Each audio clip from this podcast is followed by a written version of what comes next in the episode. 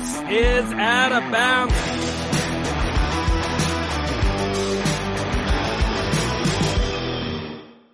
This is Out of Bounds, your go-to source for the weird, wacky, wild, and everything in between in the sports world. Right here on Know Your News, I of course am Jon Alba. Now, normally I'm joined by my eccentric co-host Mia O'Brien, but we got a special guest co-host today as Mia is traveling this week, and his name is Mark Spillane, somebody that I know very, very well. This is the first time that Mark and I are doing something on air together in eight years. It's very, very special for both of us. Mark, why don't you tell everyone a little about yourself? Really appreciate you hopping on out of bounds this week, man.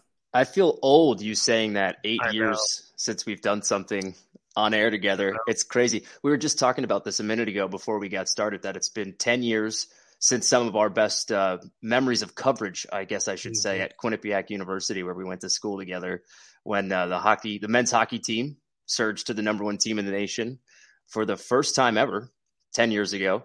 And uh, when the women's basketball team really burst onto the scene before oh, their, oh, yeah. their little run of going to a few Sweet 16s, that was 10 years ago. So feeling old. That's We're what I'll say about pal. myself.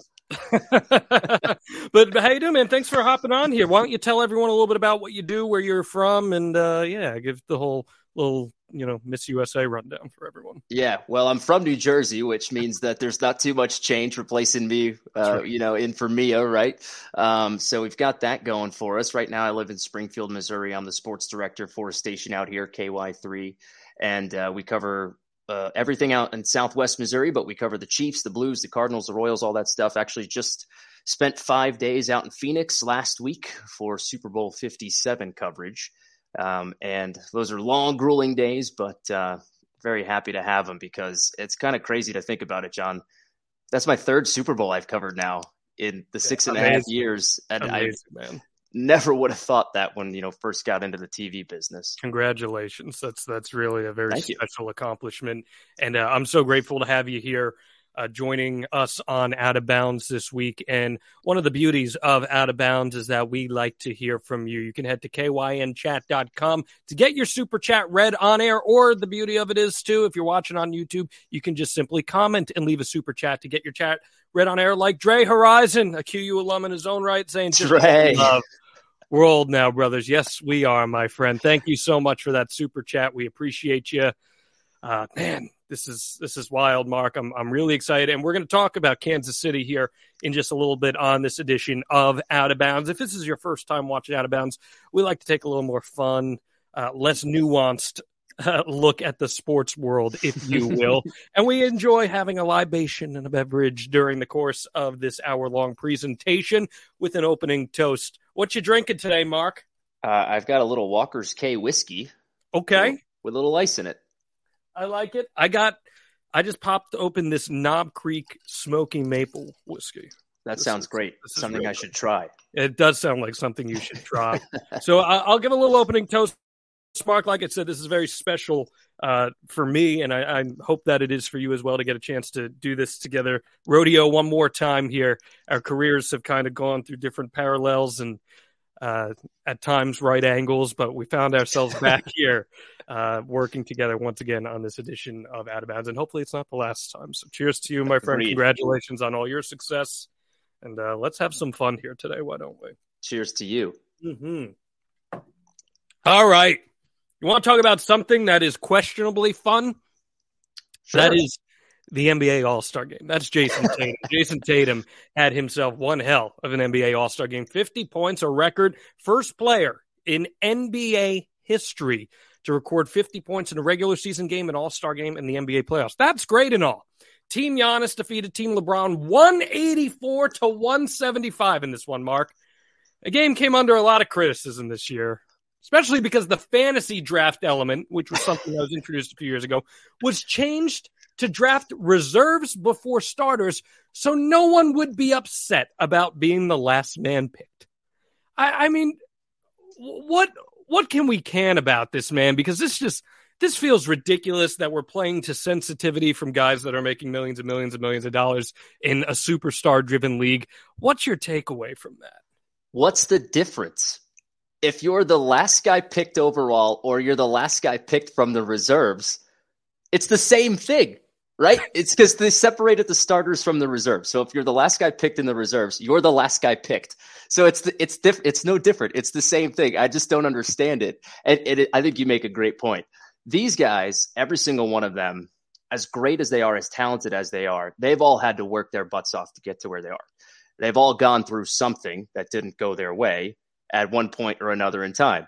I think they could handle it if they're picked last to be in the NBA All Star game. I think they'll be all right. And, and on top of that, it's like you are in the All Star game. You have already separated yourself that you are better than just about everybody else in the league. So if you're the last pick in an All Star game, you still inherently are a really freaking good basketball player.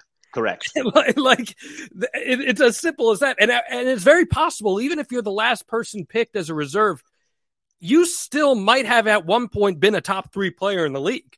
Also true. it's just it's so bizarre to me. I mean, what do you make of the catering here? To because I feel like a lot of fans are like, "Oh, NBA players are so soft, load management." uh, you know, they're on social media. They have burner accounts. What what do you make of all that? I mean, maybe the uh, the calling some players soft because of load management and stuff. Maybe there's some truth to that compared to years past when guys played through a lot more.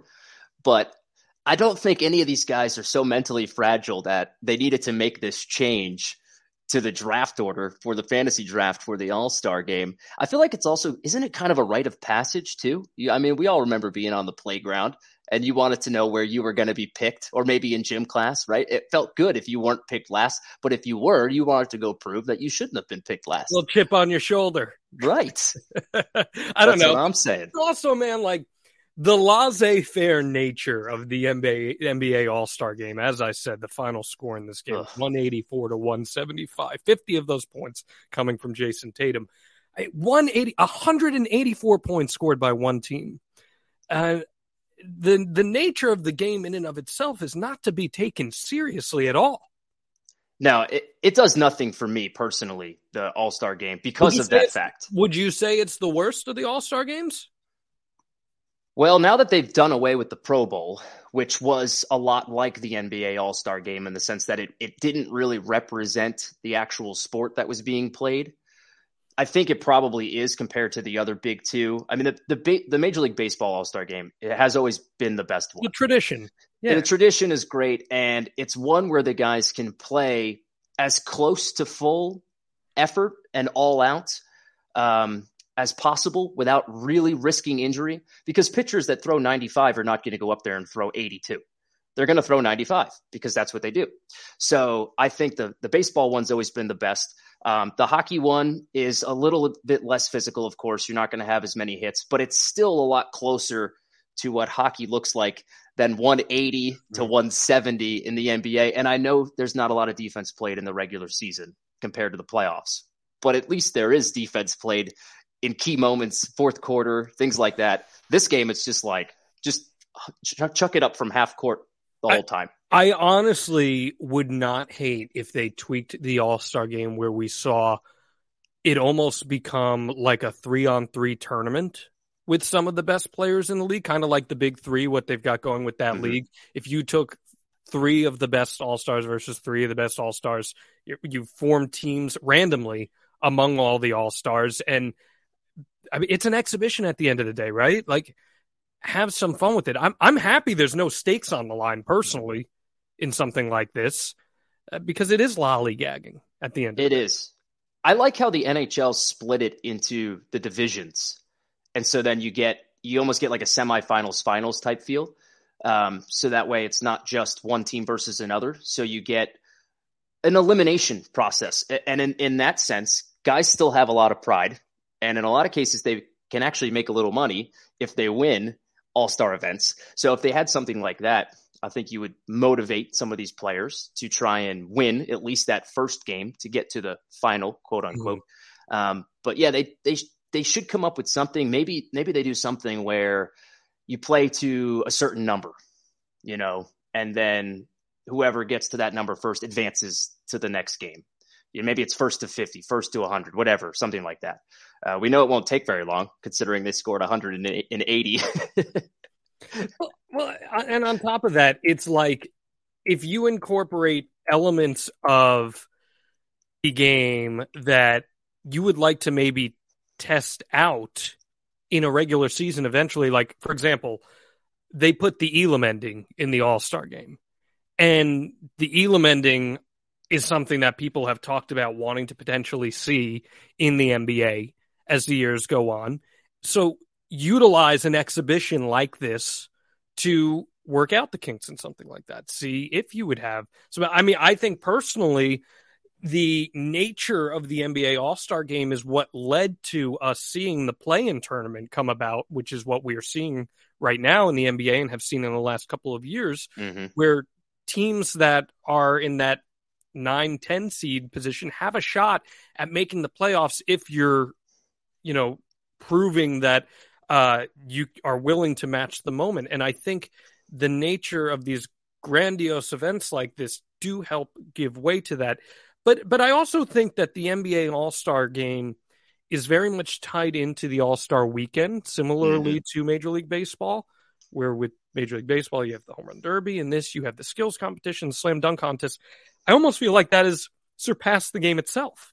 I think so in a lot of ways. I know for somebody who um, doesn't get a lot out of the All Star game like me, I'll watch the dunk contest because I want to see what these guys can come up with. I might watch the three point contest to see how many shots in a row somebody can make, you know, especially in years when Steph is healthy.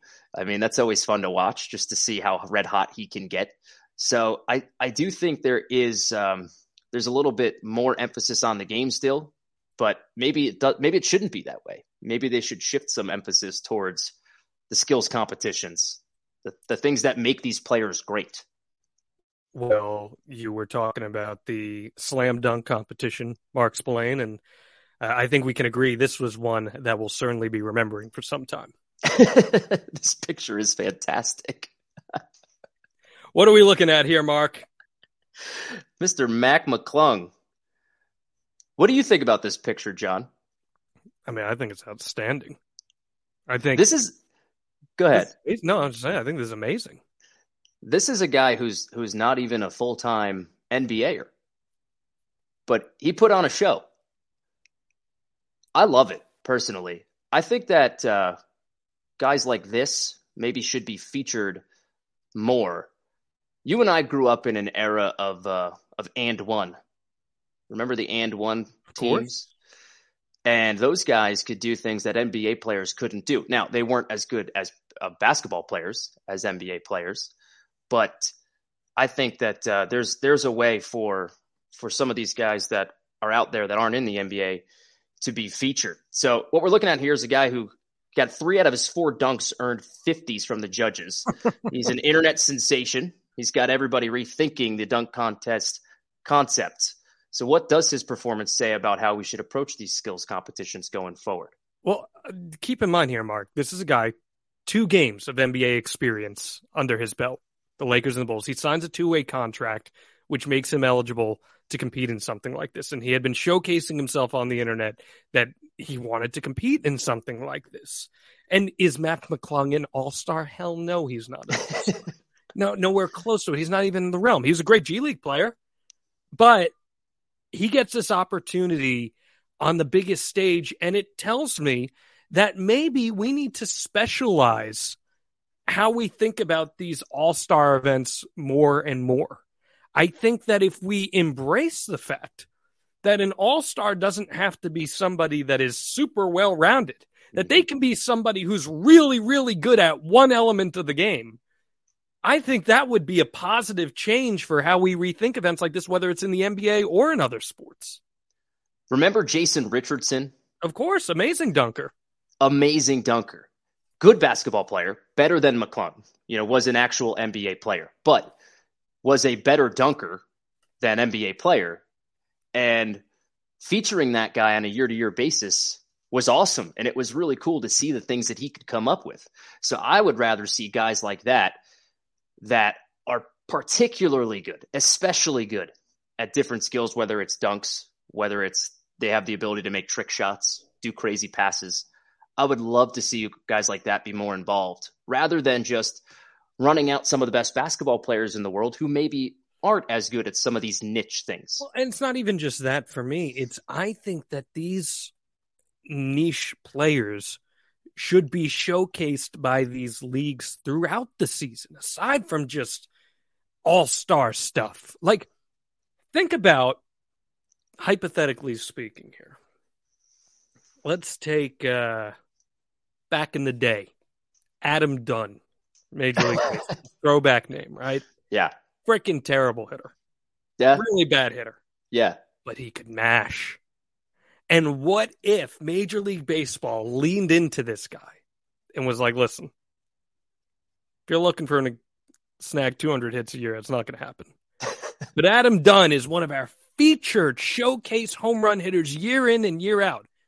Let's put him on all of our marketing because this guy, when you go to the ballpark, he's going to get to the plate four times and he's probably striking out three times, but there's a good chance that one of those four times he's hitting a home run. He's going to hit it to the moon. We need to embrace specialization in sports. That is my whole argument here, Mark. I could get on board with that. And I think for these all-star events, it kind of I kind of brought it up with the and one stuff. Yeah. I almost would be okay with expanding some of these events to people that aren't actually involved with the league if they're really good at these things we're talking about. Let's put a street player against an NBA player. Agreed. Let's, Let's see do what it. happens there. Let's take a Japanese baseball player and throw them in a home run derby Mhm. against uh, someone from the U.S. Agreed. I think they should. And I think it's never been easier than now to find people like this with social media and the internet. I mean, it, you could go on you can go on YouTube or Instagram right now and within 5 seconds find some of the best dunkers in the world who don't they are not NBA players usually, you know. They're they're just they're just people who specialize in that. That's what they do.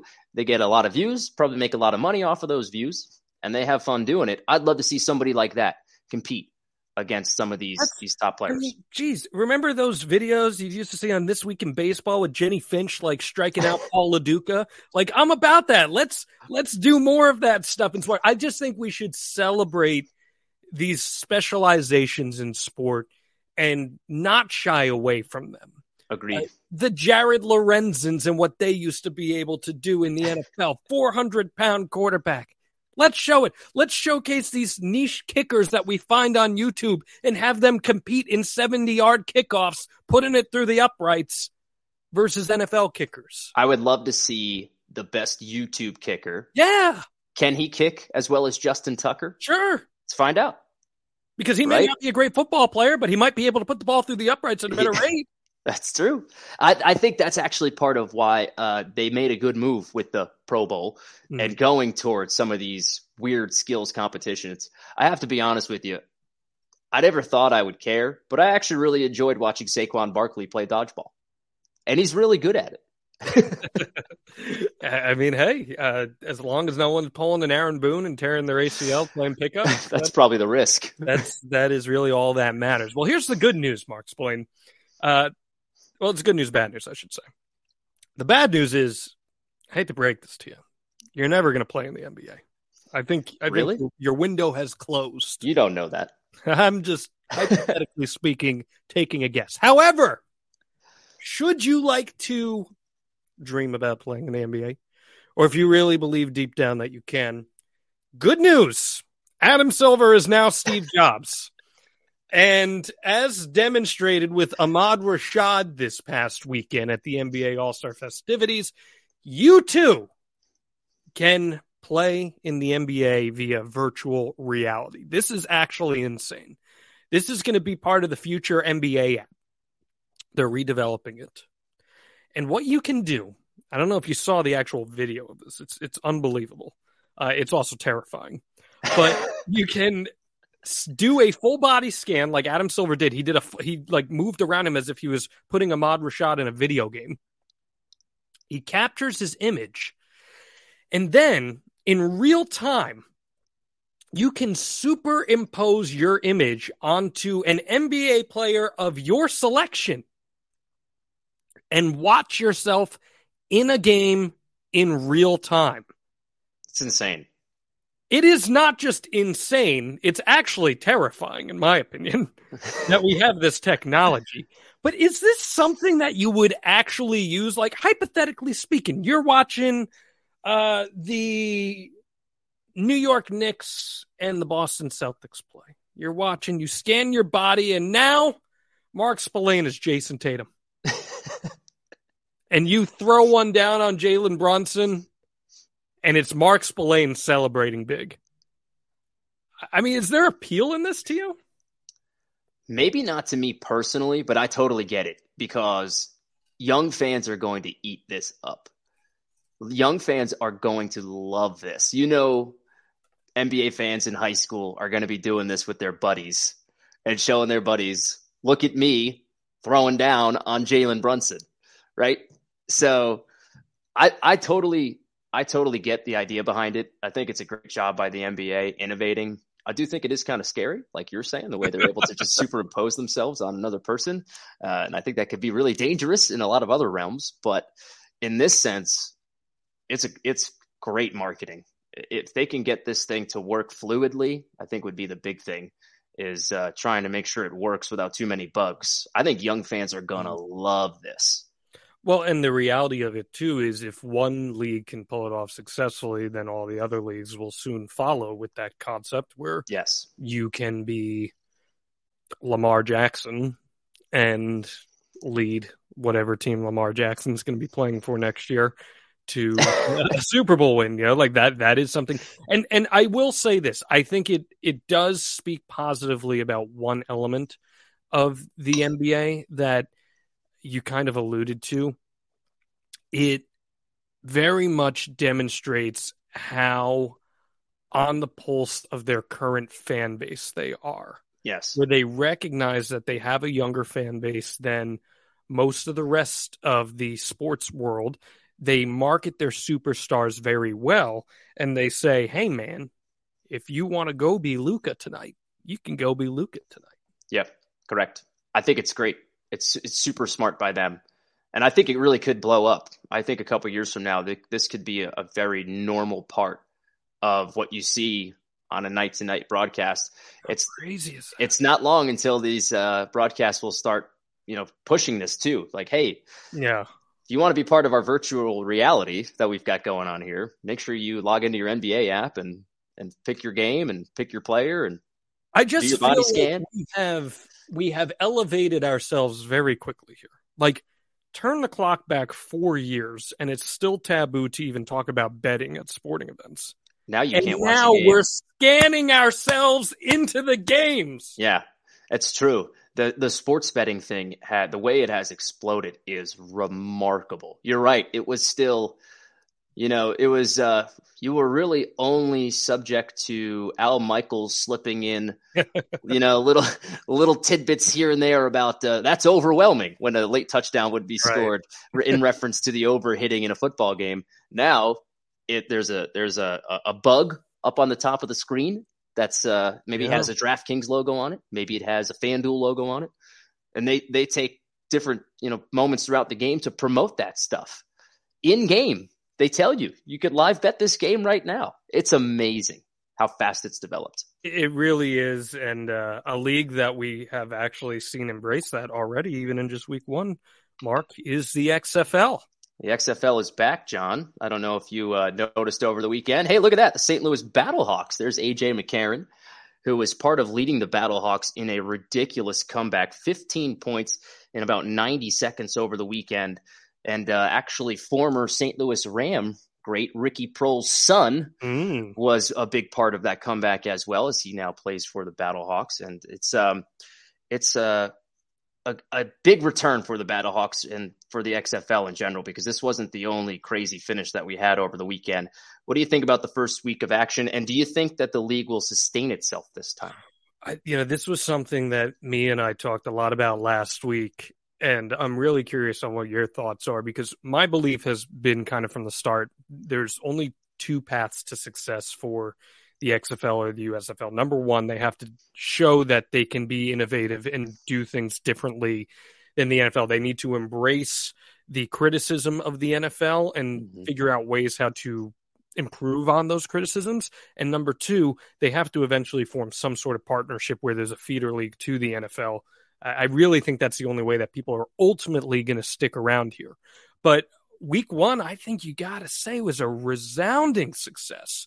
Good quality of football, not great, but good quality of mm-hmm. football. Mm-hmm. The replay system where we saw Dean Blandino in the replay booth, like breaking down it, it, they called it transparent replay, where you're seeing why a play is called the way it is in terms of an official ruling. Resounding success, in my opinion, as a contrast to the NFL. I really like this. What did you make of it, especially as you mentioned St. Louis? I know that's in your uh, viewing area. What did you make of that whole experience? I think it was a resounding success. And I, I, actually think that the previous version of the XFL would have survived if not for the pandemic. I do think there was a market for it then. The only problem th- was it was bleeding money. It was bleeding it, it money. Was. That was a big problem. It was. I think they would have been able to to keep it alive. Obviously, once once they had to shut down there, it was over. But I think there's a market for it. I think there is right now. I think St. Louis probably is one of the best markets for it, given the departure of the Rams. There are a lot of people in this area who love football, but don't know how to feel about the NFL because they feel like they've been screwed over by Stan Kroenke. Yeah. Mm-hmm. And they were. Um, he he told them that they would be able to keep the, the Rams in St. Louis if they did X Y Z, and then they did X Y Z, and they left anyway. So there's a huge hunger for football in that Battlehawks market. So it was really cool to see them have such a crazy first game. And I think they're going to be one of the more uh, heavily supported teams in the league, just given where they're located. Um, but I do think that it was a resounding success. I love the replay, replay uh, aspect you talked about. There's nothing more that I hate when I watch NFL games on Sunday when there's a really close call and it gets challenged or it gets looked at by the booth. And they bring in the rules expert and he goes, Well, it's really close. It's going to be a tough one. We already know that, right? We know that as viewers, that it's really close. It's really tough. We want to know why it's going to go one way or the other. We want the details behind it. And I love that the XFL I think is trying to. I think it's that. even crazier when the rules expert is like, Nah, like this is getting overturned. And then it's not overturned. And it's not.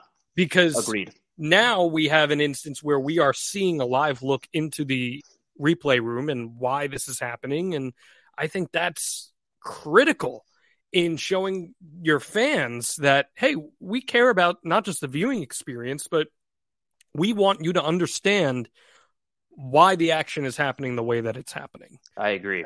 And I wish the NFL would embrace something like that. And maybe they will now. Maybe they will. Maybe you sometimes you just need a catalyst. You need something to push you. Right. And as I said last week with Mia, just the reality is here, Mark.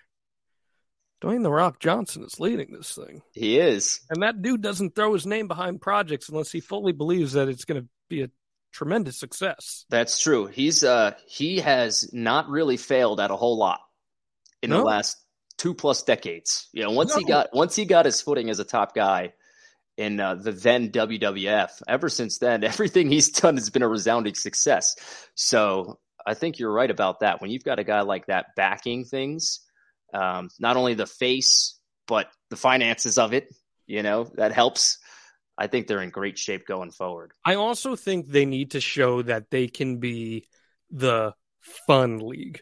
I think sure. that's like a very important. They need to invite the fans in on the experience, and so far, so good on that front. There were a lot of very passionate fans out in these opening weeks.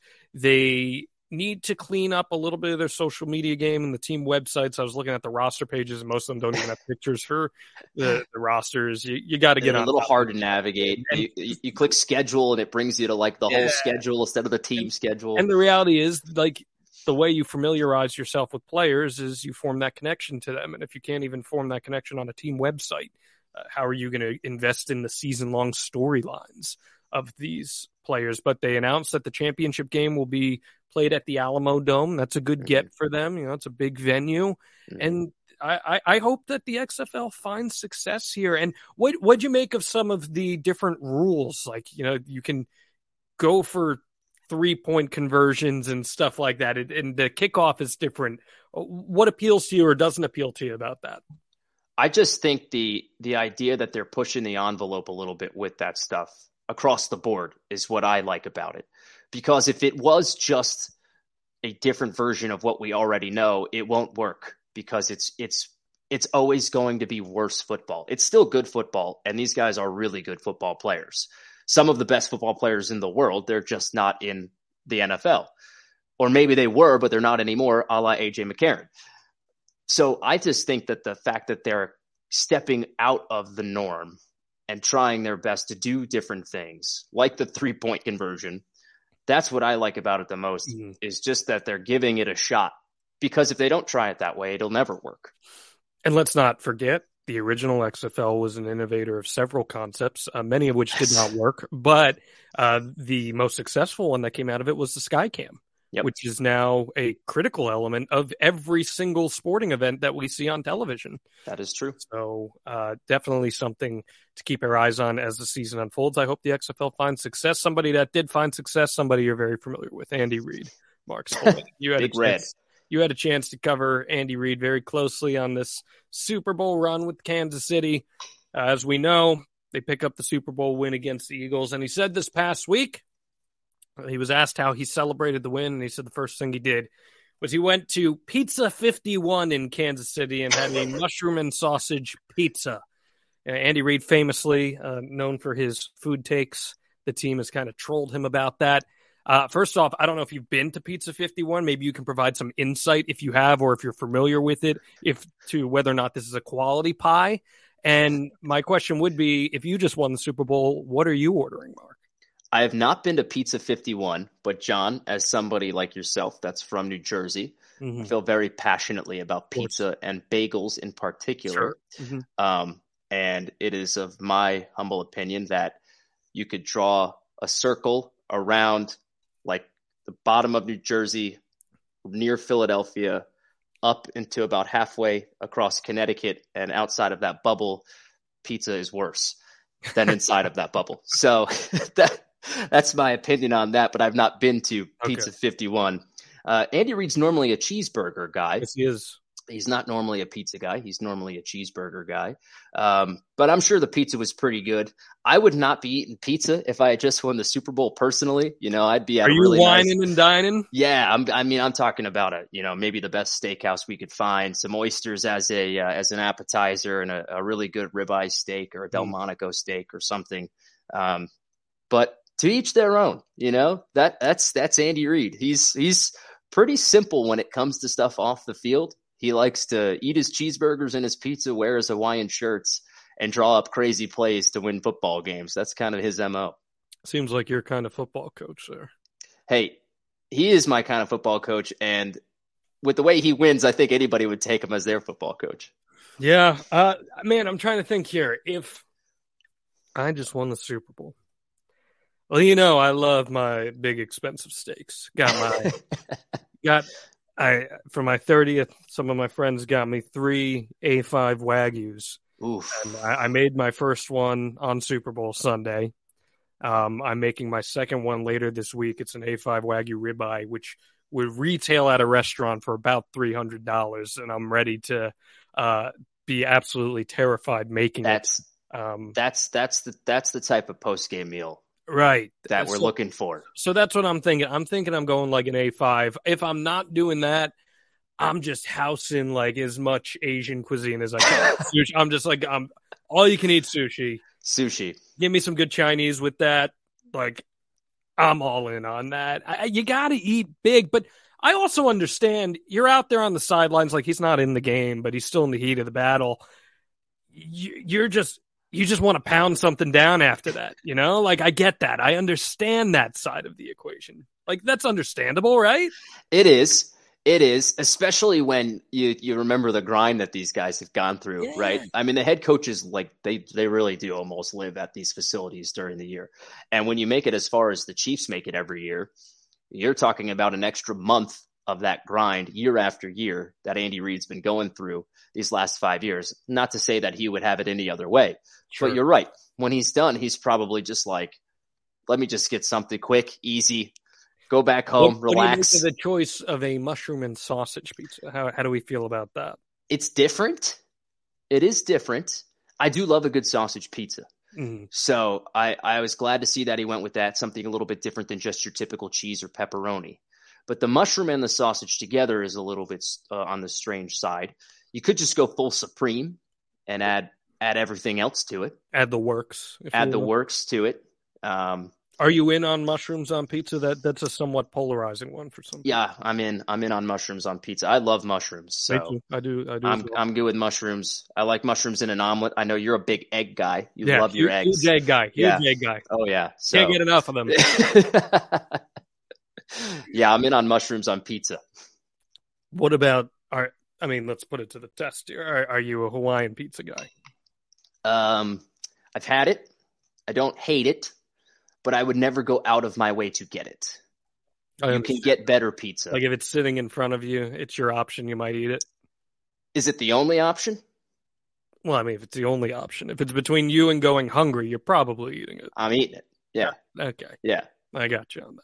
Yeah. Well, I, I, it's a very divisive topic, Mark, and the beauty is we like hearing the voice of the fan. So please, kynchat.com, leave us your super chat, or if you are watching via YouTube, you can get involved as well. Leave that super chat for us. We'll read your comment on it. Let us know. Uh, is Hawaiian pizza a thing? Are, are we in? are we in on pineapple on pizza? What does Dre think? I want to know what Dre thinks. Yeah, Jay, Dre. if you're still watching, uh, I, I, definitely want to know about that. I'll tell you, when I was in Florida, Florida pizza was just garbage. Uh, that the bubble again. Yeah, the bubble. I mean, that's outside the bubble. It just, it just absolute garbage pizza. That uh, no matter where you were in Florida, it, it just, and it's it's I think it's the water. I think it's it's there's just so many different things. Florida man, it's an oddity. There's very few things going for it, but uh, this past weekend it was certainly one of the epicenters of the sports world, was it not, Mark? It was. The Daytona 500, of course, uh, would be considered the Super Bowl, if you will, of NASCAR, but it always comes in the very first week with Ricky Stenhouse Jr. winning his first Daytona 500. He actually won it under caution. It was uh, a bit of an interesting ending, but that's not really why people were angry, was because of an earlier chain of events. There was a crash, and the crash happened right as NASCAR and the Fox broadcast were going to commercial. So a lot of fans watching didn't get to see the wreck live because of the graphics coming up as the mo- at the moment that it happened. What do you make of this, Jon? Do you think there's a solution to this? Oh, so I'll say this. So this is literally this is the last image they saw. I grabbed it right before it went to commercial. So you see the number 12 car right there, uh, Blaney, being spun off in that very moment. And then they wipe to a graphic in front of it. See and, and, and listen, like it's, it's a victim of circumstance at the end of the day, right? But think about this Daytona 500, maybe the most famous race in the world. Probably. It's, it's that or the Indy 500. It's one of the two so many casual fans are tuning in because they want to see a wreck go down. That's true. And if you are a technical director who does not recognize that a massive wreck is about to go down, and you're going to be in commercial, by the way, for like 10 minutes during this wreck cleanup anyway. True. And you got that itchy trigger finger, and you're just like, oh, we're going, we're going, we're going. You got to be quicker on your feet, and you got to say, wait a minute, guys, wait, hold on. Cut back. Cut back. This this is a failure on the Fox broadcast department, Mark. It is. It is a failure. It's unfortunate timing because if the wreck happens five seconds earlier, then they're probably safe because they right. they see it coming. If it happens five seconds later, they're probably safe because nobody sees it start they're already in commercial. You know, like it was horrible timing for them. Yes. But you're right. You have to be ready to cut back and to live action. As someone who has covered the Daytona 500 several times, they they they call it the big one. You're always waiting for the big one because you're guaranteed you will get the big one. It will happen at some point because in at, at some moment in a race, all of the cars will be gunning for it whether it's at the end of the stage, like this was close to the end of stage two, this particular mm-hmm. wreck, or if it's at the end of the race itself, which is why, as you said, he won in caution, did Ricky Stenhouse, yeah, uh, because of these wrecks. Um, you wait for the big one. So if you're missing the big one, that is a catastrophic failure from a broadcast perspective, uh, and from I, I want to even make it a more macro conversation, Mark.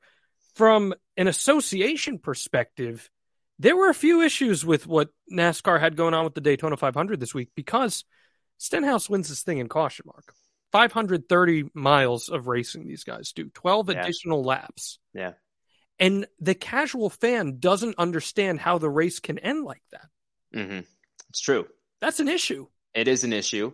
And I believe he ran out of fuel during his attempted burnout. So it, it tells you how close he was to running out while actually on the track for the race. And uh, I watched the I watched the end of the race uh, here at, at home with a friend um, who's familiar with NASCAR the way I am. And even the two of us, as they were going through their green white checkered process for overtime, we were like, man, this is taking this is taking a long time. So you wait an extra 15, 20 minutes to get from what you think is the last lap to the actual last lap, only to have it end with the guys doing the same speed you'd be doing out on the highway. That's that's not good. And I don't know what the solution is because you can't just have them race forever because guys do run out of fuel. And it totally changes the strategy. You have to have an endpoint somewhere so that the crew chiefs can say, okay, I, I know I have X amount of laps I could potentially need to get this car around the track. Do I need to come in for fuel? Do I need tires? I just think it just needs to be a matter of NASCAR needs to explain these things better to the casual audience. Could be. And for, for people who maybe haven't watched um, or didn't watch until recently, they used to race back to the line. A caution would come out, and it wasn't, okay, where you are is where you are in order. It's no, who can get back around to the start finish line first? That's who is going to be in for first or potentially win. Of course, this this causes all sorts of problems for safety because if the wreck happens to be in front of people, instead of slowing down to avoid it, they're thinking, well, I can make up three, four, five positions here if I gun it and I get through around the outside. So that that had to change. And then there might be another wreck coming off of that. Exactly. That had to change. But I do wonder if maybe there's some sort of balance there somewhere. And Yeah. if not, like you said, at least make it known to people that if there's another caution here coming up, that's it. It's whoever's in first at the time. Yeah. It's just it's a pretty easy solution in my opinion. Uh, let's keep moving on here. We got a few more minutes on out of bounds on Know Your News. Again, leave us that super chat. We want to see your comments. Mark, this is one I know that uh, you're a big hockey guy, and Oh yeah. I'm sure you got a lot of thoughts on this. Uh, NC State, man. I mean, Look what a that. great venue and everything here for this stadium series. The Carolina Hurricanes hosted the Washington Capitals uh, this past weekend. Carolina wins 4 1.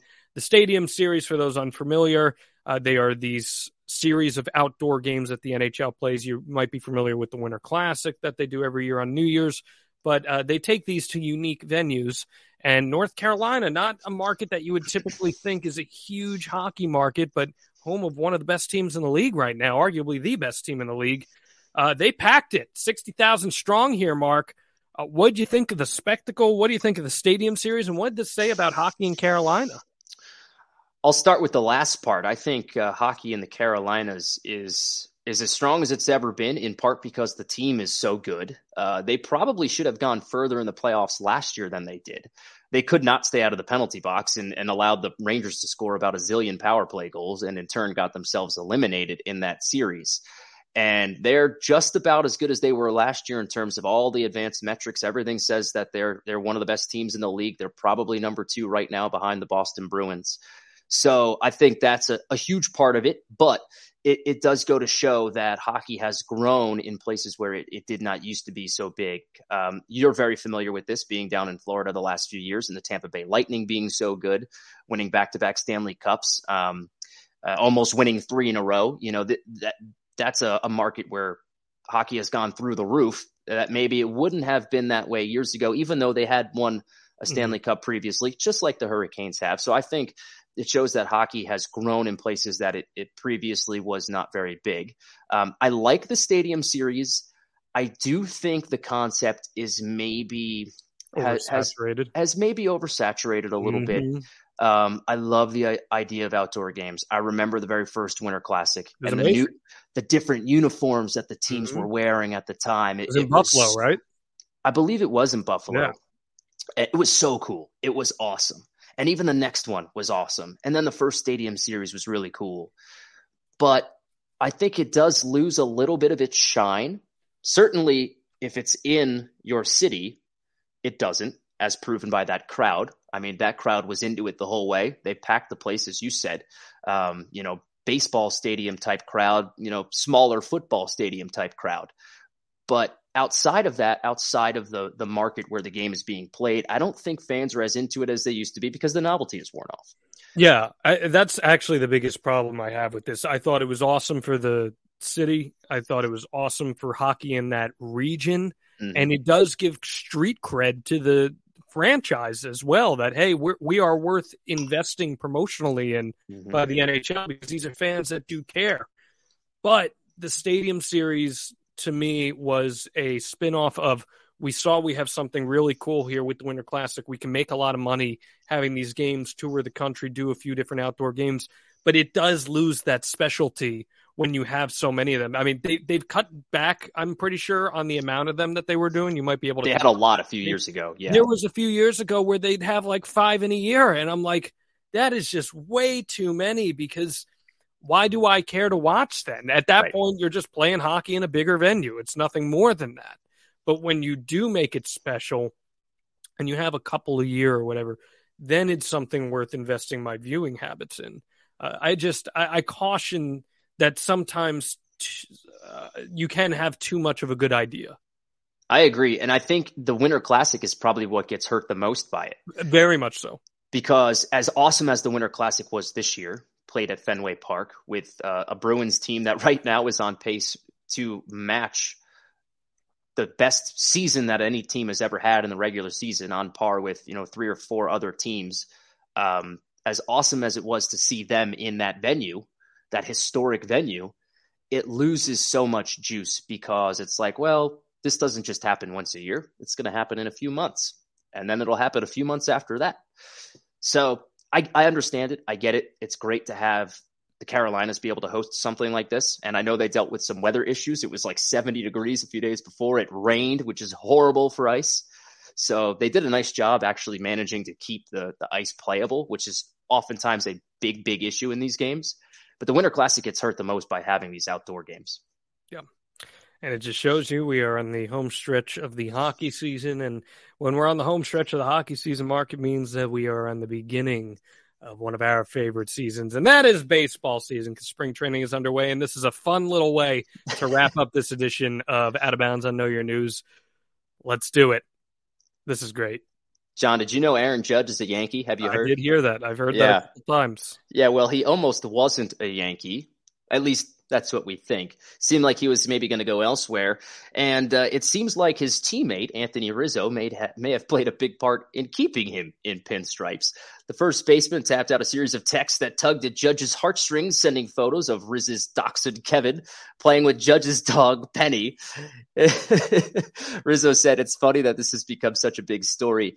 He says it's true. He did send pictures to kind of guilt Judge into this a little bit, but ultimately Rizzo says he was rooting for Judge to make the decision that was going to make him and his wife Sam happy. How powerful, Jon? The question is, how powerful is the power of a puppy? Come on now. I think this might have been the catalyst, Mark, because I have no faith that it was actually Hal Steinbrenner that got this deal done. I think it think wasn't the money. It was. I think this was all Kevin the Dachshund on your left there that that helped cement this. I mean, look how happy these two pups are playing in right field at Yankee Stadium. Can you imagine robbing these dogs of that joy of no. being able to frolic in the beautifully groomed outfield at Yankee Stadium, home of the same groundskeepers that every sixth inning do the YMCA? There that, really is no better place for dogs to run, right? No, how can you not be romantic about this, Mark Spillane? That is what I ask you at the end of the day, man. I love this story. I think it's great. I think I, I you know, is this the reason Aaron Judge signed? No, of course not. But it's not. I, I would not. You don't know that. I well, I would not be surprised if it's a little bit like, hey, you know, we got a good thing going here. We got a good thing going here. I've got a pal in Anthony Rizzo. My puppy Penny has a pal in Kevin, which I love that. I love dogs with people names. I was just gonna say the best part about all this is that the dog's name is Kevin. Mm-hmm. Love a good dog with a people name. That is so funny. And a dachshund, no less. Once upon a time, I had a dog with a person name, and it makes life a whole lot more fun. No, no doubt about it. I think about it. You got a pup, Luna. Yeah. Like if if if you knew that your quality of life could help improve Luna's quality of life, you're making You- that you're making you- that decision, are you not? It, it would it would really sway me. Yeah. It would sway me in that direction. That's for sure. You know, I mean, maybe the 300 plus million dollars had something to do with it. But I don't think so. I think it was more the the dog friendship. And at the end of the day, Mark, if it's not the money that's going to sway you, if it's the money that's not that powerful, if it's not the puppy that's that powerful, I know, and you could attest to this. The word of the wife gets the end of the day. The say. See this right here, Jon. That's See right. this ring right here. Yeah, um, I know all too I'll well. show you mine. Uh, I got I, I got a lot uh, in that department going on here, um, but uh, yeah, you know it all too well, especially in your particular situation. So Yes. um, yeah, I, I'm I'm about the story. I think it's a great story. I can't wait, cannot wait for the Major League Baseball season to get underway. I don't know if we're going to have you back on here before the season gets underway, Mark. So you want to throw us uh throw us a little MLB prediction for this year? Oof. Me So here's- pick? Well, okay, so here's how I kind of look at this, Jon. Is if the if this Yankees group is ever going to win, if it's not this year, I don't know when it's going to be. They've bolstered the pitching staff even more than they had already previously bolstered it. I know they just potentially suffered some pretty big news in terms of Frankie Montas's shoulder and him potentially being out for the entire year. As far as I, I know, I don't think that's official yet, right? But that could be big news. But they bolstered the pitching staff, bringing in uh, Carlos Rodon. So I, this is this is something that I think will really help the team. And as a pinstripe supporter, you know that this team is very frustrating. so I'll say that this this is the year because if not this year, I don't know when the next when. one will be. I don't know. Fair point. You still think they're the team in town to beat over the Mets? I think they probably are.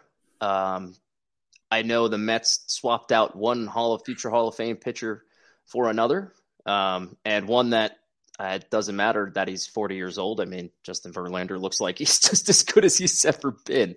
Uh, but I do think there is something to be said about those guys um, trying to be those guys being Verlander and Max Scherzer, trying to be their elite selves deep into the playoffs. Scherzer usually hasn't been as good in the playoffs as he is in the regular season.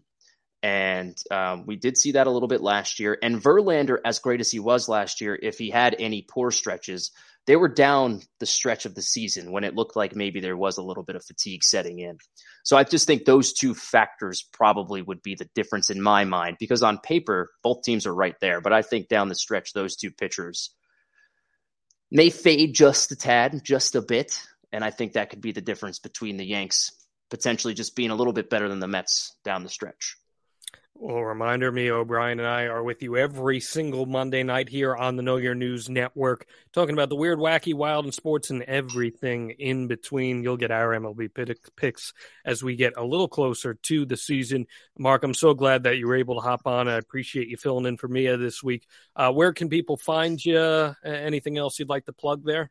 Yeah, you guys can find me on Twitter at Mark Spillane underscore. Actually, you can see it's underneath my lower third there, below my face. So you can find me on Twitter there. You can also find me on Facebook at uh, Mark Spillane KY3. KY3 is my station out here in Springfield. So it'll be a lot of talk about uh, you know the Cardinals and the Blues and the Royals and the Chiefs and that sort of thing, but also mix in some other national commentary as well. So please do uh, please do give me a follow. And uh, if you want to see a lot of tweets about the New Jersey Devils and uh, me tweeting out gifs and memes every time they win because this is the best team they've had in about 15 years, then uh, you'll you'll get that too on Twitter. It's a fair point, my friend. Uh, I'm so glad, glad that you're able to hop on here. It's great catching up. It's great doing this with you. We'll have to do it again sometime. Thanks again uh, for lending a hand here, filling in for Mia. And thank you to everyone for tuning in to Out of Bounds this week, right here on Know Your News. We will see you next Monday. Roses are red, violets are blue. I click the subscribe button. You really should too. If you like videos about real news stories that are funny, stupid, or weird, subscribe now